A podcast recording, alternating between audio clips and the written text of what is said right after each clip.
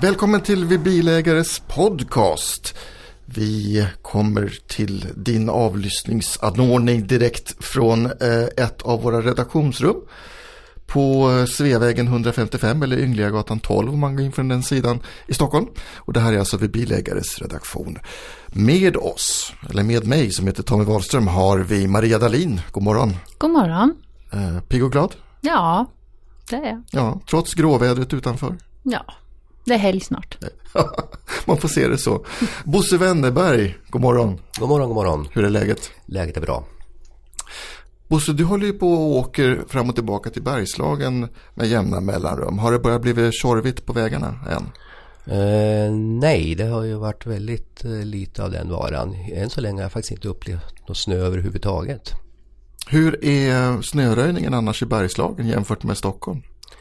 Eh, det tycker jag inte var några som helst problem. Nej, ofta kan det ju vara värre här i stan än, än någon annanstans. Mm. Maria, du är ju också utsocknes ifrån. Om du jämför snöröjningen här i stan med resten av världen. Alltså, Stockholm är väl ändå bra om man jämför med när jag bodde i Malmö. Där var det ju, där plogade de bara upp en stor, fyra meter hög snöhög mitt i en korsning. Ja. Och så fick den ligga där i två veckor. Tills det, det smälter bort? Ja, tills de hittade en, någon, någon som kunde frakta bort det. Så nej, det funkar nog ganska bra här ja. om man jämför. Och som sagt, vintern har ju knappt börjat så vi får väl se hur det går i år eh, så småningom. Mm. Nyhetsläget Maria, vad är det som händer där ute? Ja, senaste från Volkswagen är ju att de har presenterat eh, en lösning på hur de ska fixa de här motorerna som, eh, ja, som har haft felaktiga eh, utsläpp av kväveoxider i testmiljö. Mm. Och nu har, har, de kommit på att, ja det, de, de kallas ju EA 189 och så är det olika, det är 1,6 liters, 2 liters och 1,2 va? Eh, och eh, 2 litrarna ska de uppdatera med mjukvara bara men 1,6 liters motorerna behöver de först installera en liten sak på som kallas en flödeslikriktare. Första gången jag hört det eh, ordet. Och det har någonting med luftmassa, luftmassa att göra, hur man mäter det. Och eh, Bosse, du skrev en bra artikel om det. Du vet lite mer om hur det funkar i praktiken. Ja, vi utgår ju efter en presskommuniké som Volkswagen faktiskt lämnade i sent igår eftermiddag. Och eh, där framgår det då att ett galler då som ska minska turbulensen i luftflödet före luftmassemätaren och eh, på så sätt ska man kunna förbättra mätnoggrannheten. Och det är ju så att en viktig det är en viktig parameter för att optimera förbränningsprocessen. För den här luftmassemätaren styr då avgasreningen, liksom. är det så? Det är så det är tänkt, ja. ja. Men, eh, och sen så är det programvara förstås va, som man ska... Ja, precis. Då är det plus programvara ja. på den också. Um... På 1,6 liters motor. Ja, 1,2 har de inte presenterat något än. Men ja. det skulle de väl göra nu snart tror jag i pressmeddelandet. Ja, det, de säger det innan månadens utgång och det är i princip nu. Va? Så det, att det nu. kanske kommer någonting imorgon rent ja. av. Men, men är det klart nu alltså, eller? Det här? Det är ju det är ju lite kryptiskt beskrivet det här. Det, det sägs ju då att eh, den tyska transportmyndigheten då KBA har alltså godkänt eh, Volkswagens lösning så tillvida att man har kunnat reducera kväveoxiden. Däremot så har det ju icke gjorts några mätningar än på respektive eh, modell om, om, om, om det är så att eh, förbrukning och Eh, effekt kan bibehållas. Och det är egentligen det som är viktigast kanske för mm. kunderna idag. Ja, för de skriver det i pressmeddelandet att målet är att de inte ska påverkas på något sätt. Men de kan liksom inte garantera att det inte blir så. Så det är det som är intressant egentligen. Hur kommer det bli efteråt? Men det måste de ju kunna lova för annars kommer ju inte folk att lämna in sina bilar. Nej, det är väl det som man hör ifrån via alla telefonsamtal och mejl vi får att folk är ju faktiskt tveksamma till om man överhuvudtaget ska lämna in bilarna.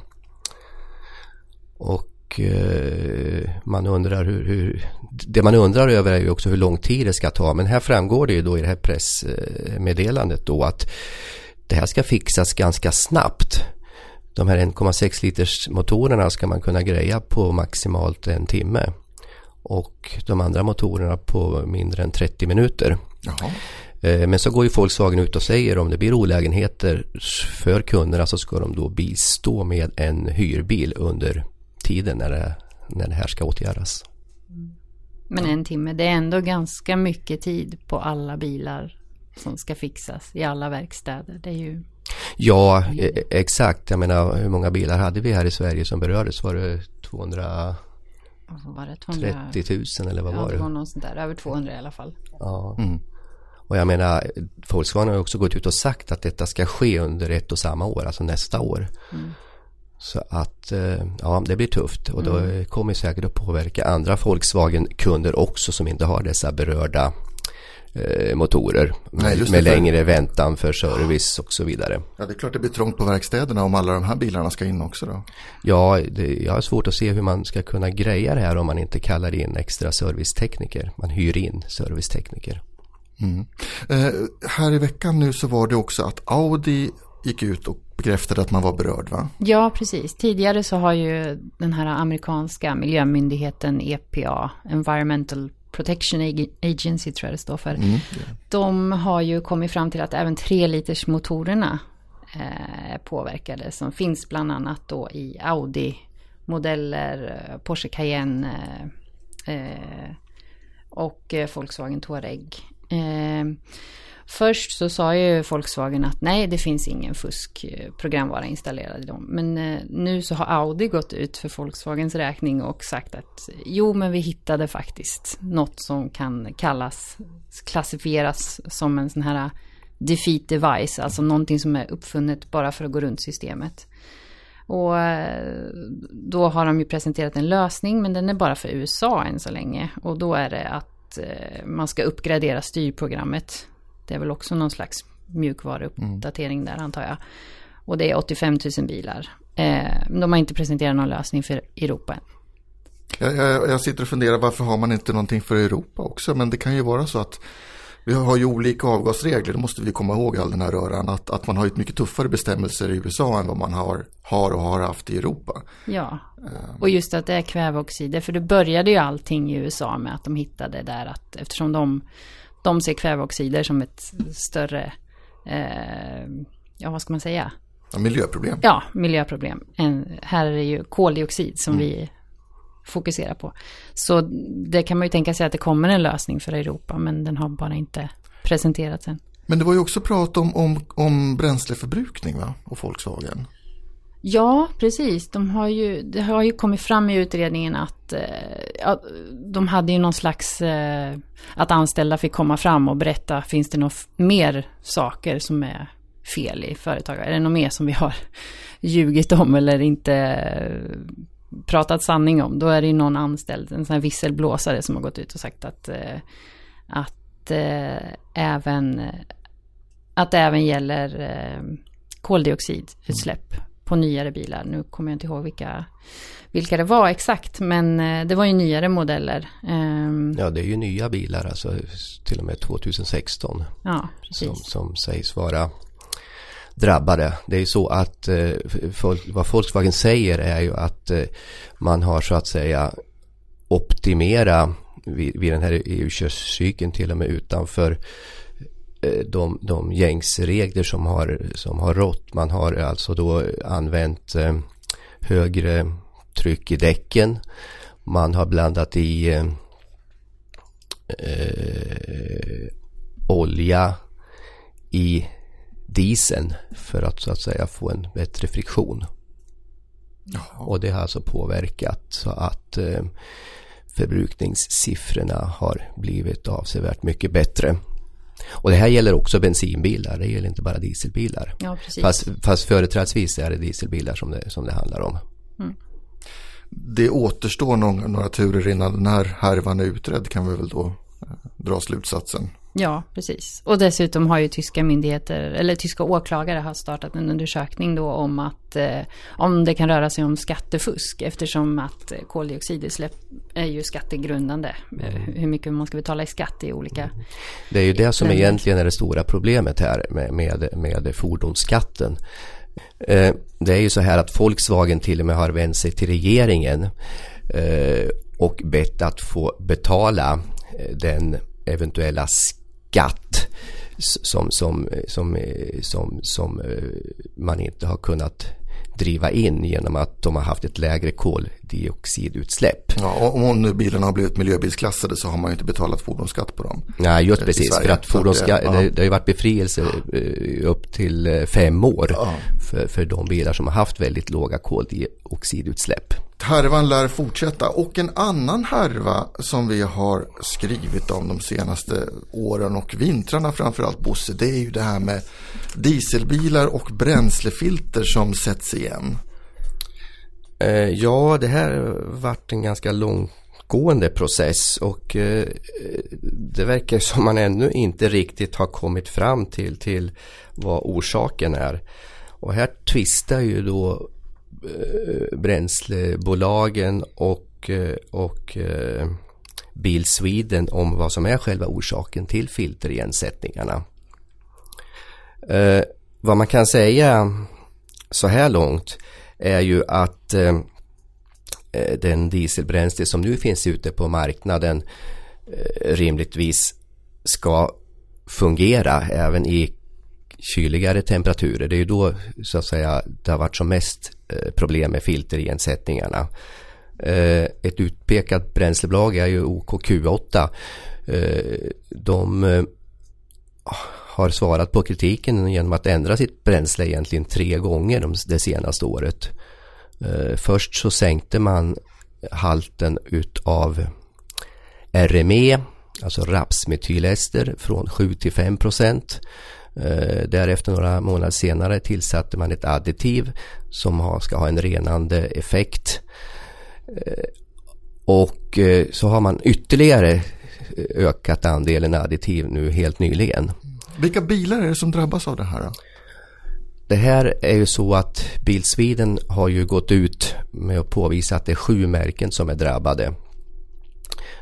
Däremot har man inte gått ut och berättat vilka enskilda modeller det handlar om. Men vilka sju märken är det?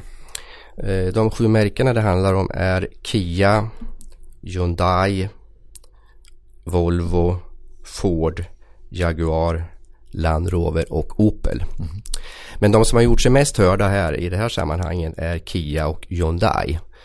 Eh, och eh, de har så att säga varit drivande i den här frågan. Däremot får vi väldigt lite rapporter från övriga tillverkare om att problem eh, föreligger. Men Bilsviden hävdar att det gäller alla de här berörda eh, märkena.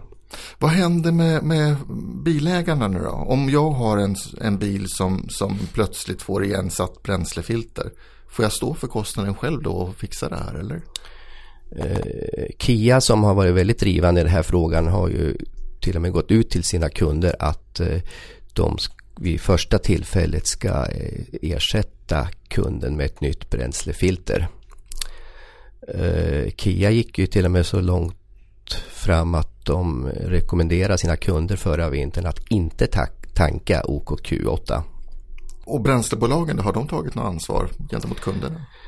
Ja, bränslebolagen har ju tagit sitt ansvar så tillvida att man har sänkt den här halten av rapsmetylester.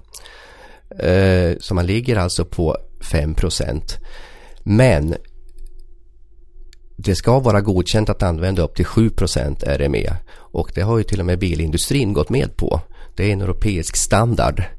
Och eh, men av någon anledning så funkar det tydligen inte med att ha en så hög andel RME i, i, i, i nuläget. Och här skyller ju då eh, Bilsviden på att eh, man inte använt additiv, alltså det rengörande medlet.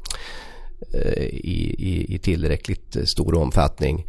Medan eh, Bränslebolagen menar på att det här är fordonsrelaterat och eh, de påvisar att man har funnit zink i de här bränslefiltrerna. Och zink är alltså inte förenligt överhuvudtaget med, med RME Och det har ju till och med bilindustrin också gått ut och eh, påvisat att, att en sån eh, just med metall och eh, funkar inte i bränslesystemen.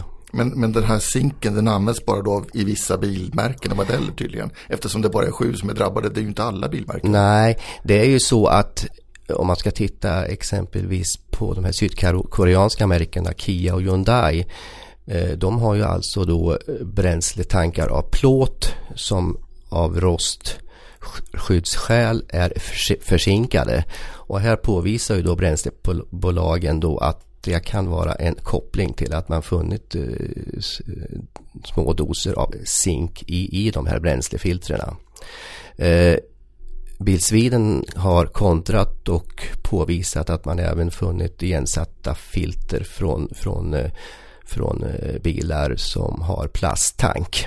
Idag verkar det som man inte riktigt står tillräckligt nära varandra och inte på något vis har tagit del av varandras eh, utvärderingar.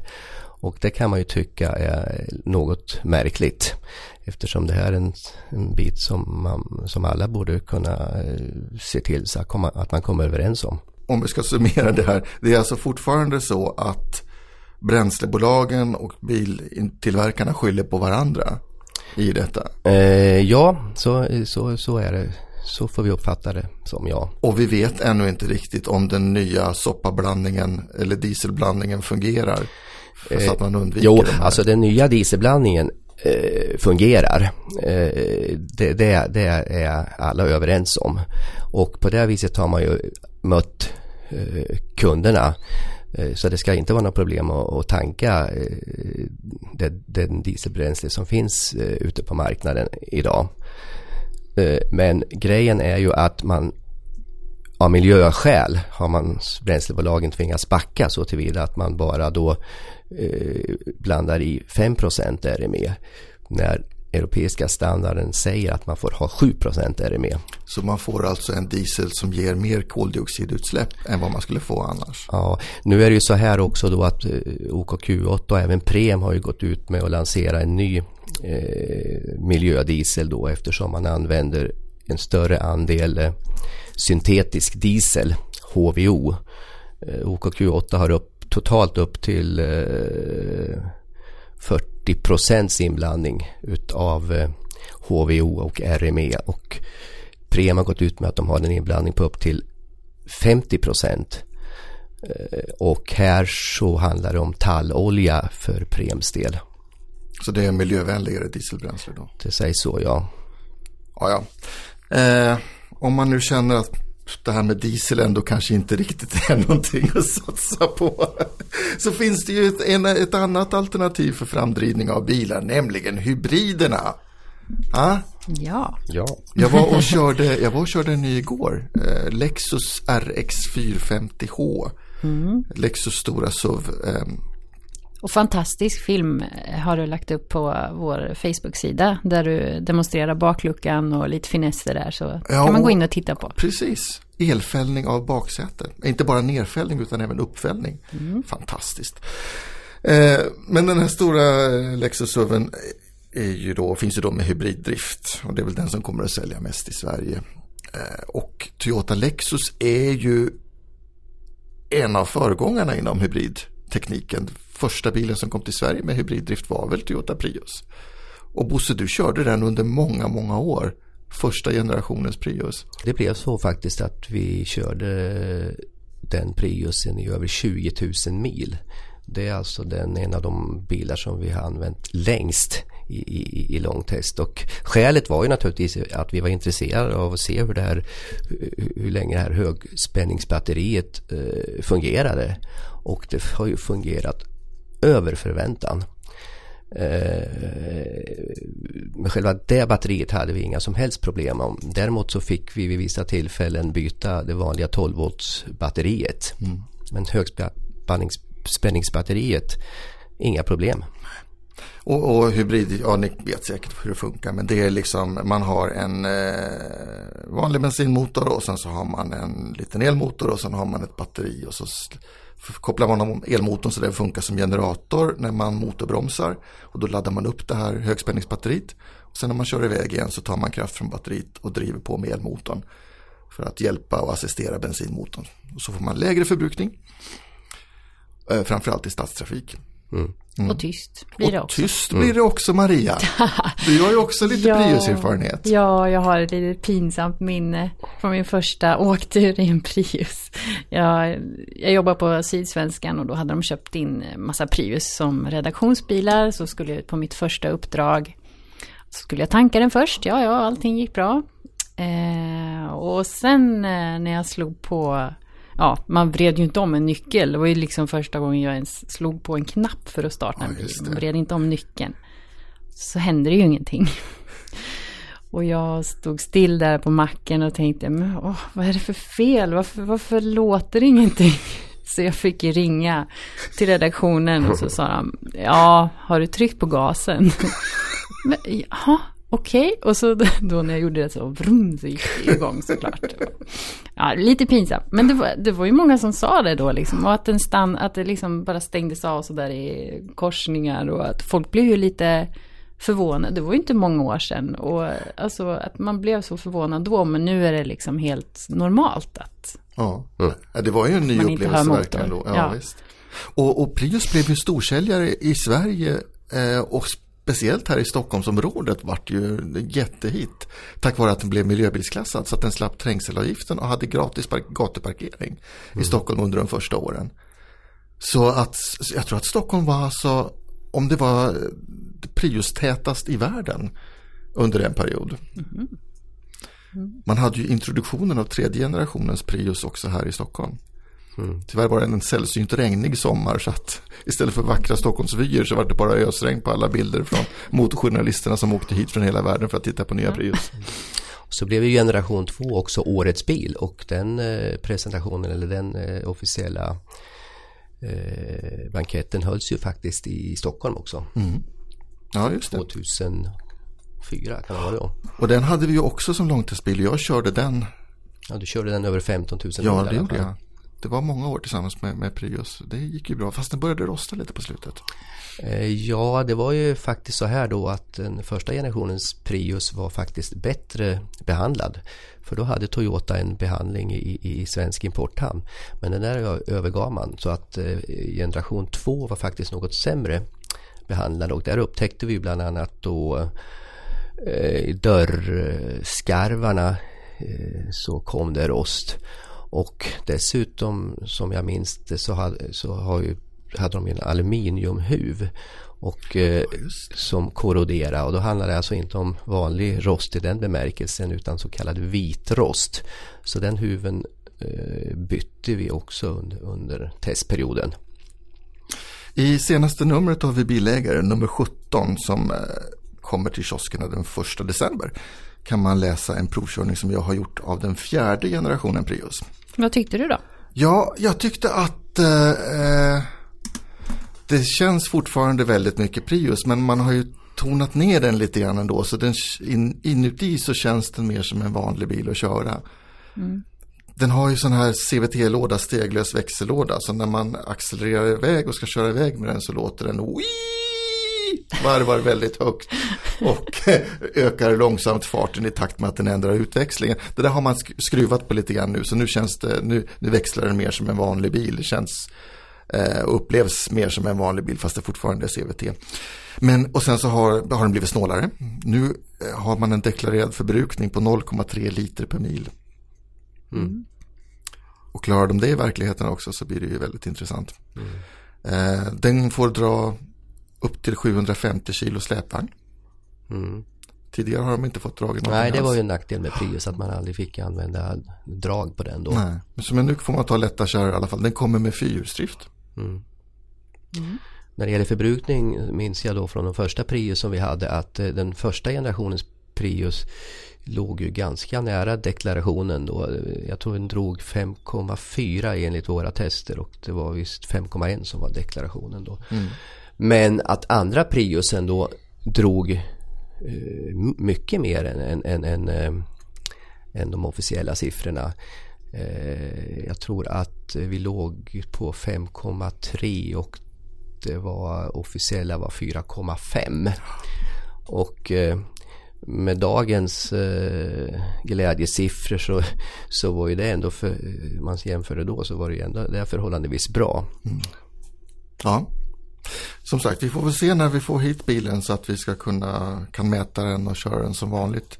Eh, introduktionen i Sverige ska ske någon gång mars-april säger man. Men priser och sånt där är inte satta än, men, men vi får se mer.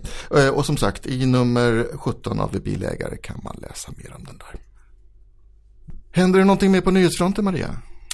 Ja, det har publicerats en eh, global undersökning om hur folk ställer sig till självkörande bilar. Jaha. Har presenterats på det här World Economic Forum i dagarna. Det är ju någon slags jättestort eh, sammankomst för olika världsledare där de diskuterar politik och andra, aktuella ämnen. Eh, och i den här undersökningen då så visar det sig att eh, ja, det, över hälften, 60 procent vill prova att åka i en bil som kör själv. Eh, men bara drygt en tredjedel skulle sätta sitt barn i en självkörande bil. Det är ju lite spännande. Men, eh, och sen är de som är mest positiva till självkörande bilar, det är kineser och indier. Och eh, japaner, holländare och tyskar faktiskt är inte lika positiva. De tyckte, nej, de tyckte inte li, att det var lika Japanerna är inte positiva. Nej, det de, trodde jag. Nej. De gillar ju robotar och sådär. Ja, nej, de, de tyckte inte att det var någon bra. Och eh, så har de ju svarat också på vad den största nyttan skulle vara med en bil som kör själv. Kan ni gissa vad de flesta svarar? Att man kan åka hem från restaurangen, krogen. Ja, faktiskt. Ja, en liknande sak. Men att, eh, att bilen parkerar sig själv. Jaha. Att man kan hoppa av och bilen eh, kör runt och hittar en parkering och parkerar sig själv. Det var det bästa mm. de flesta tyckte skulle vara med en självkörande bil. Och sen på andra plats kommer det här att man kan, kan multitaska och göra andra saker. Eh, I pendlingen på väg till jobbet och att den tar över i bilköer. För det är ju inte så roligt att köra i det. Nej. Så ja, och eh, att de flesta trodde att eh, självkörande bilar kommer vara av hybridtyp eller eldrivna. Också ett annat resultat. Men ja. Men det var någon nyhet om Tesla också nu här va? Och deras självkörande bilar. Ja, apropå eldrivet och självkörande ja. Det att eh, Tesla har ju nyligen släppt en eh, autopilot heter det. Det är ju någon slags självkörande egenskaper. En uppdatering som de släppte till eh, eh, sin bil och eh, då testade Ja, det var en tidning som hette Ny Teknik som testade den här, de här självkörande egenskaperna. Och det slutade ju med att bilen vinglade ut i vägrenen och ja, rev upp däcken på en sten. Just det, fick punktering den, för att den körde ja, ner i vägrenen. Reporten sa att han upplevde att bilen verkar väldigt vinglig och liksom hängde inte med i högersvängarna och kom över. Den var inte riktigt optimalt inställd. Eh, och och eh, då ska nu Transportstyrelsen granska om den här autopilotfunktionen, om den verkligen får köras i Sverige, om det verkligen är lagligt. För eh, som sagt, man är ju lite efter än så länge med regler och man vet ju liksom inte hur man ska sätta eh, lagarna kring självkörande bilar än. Det håller man ju på att diskutera för fullt. Så nu ska de utreda om man får provköra, eller om man får köra med den här självkörande funktionen eller inte. Mm. I Hongkong har man ju till exempel, där har myndigheterna tvingat Tesla att ta bort den här funktionen. För de, nej, det gick tydligen inte så bra där. Det lär ju inte bli speciellt bra start på den självkörande eran om de första bilarna kör i diket liksom. Nej, det, det... det inte, inbringar ju inte så mycket säkerhet direkt hos folk. De blir inte mer benägna att sätta sig i en självkörande bil om sånt händer. Liksom. Ja. Det kan ju ha varit något tokigt med just det exemplaret, det vet ja. vi inte heller riktigt än. Nej. Ja, eh, tack så hemskt mycket för idag mina vänner. Vi eh, rullar vidare och eh, återkommer med en ny podd förhoppningsvis redan nästa vecka. Till dess så kan ni ju följa oss på Facebook eh, på hemsidan www.vibilagare.se och vi finns också på Instagram eh, där ni ser vad som händer lite bakom kulisserna och sånt där. Tills vi hörs igen. Tack för idag. Hej då. Hej då.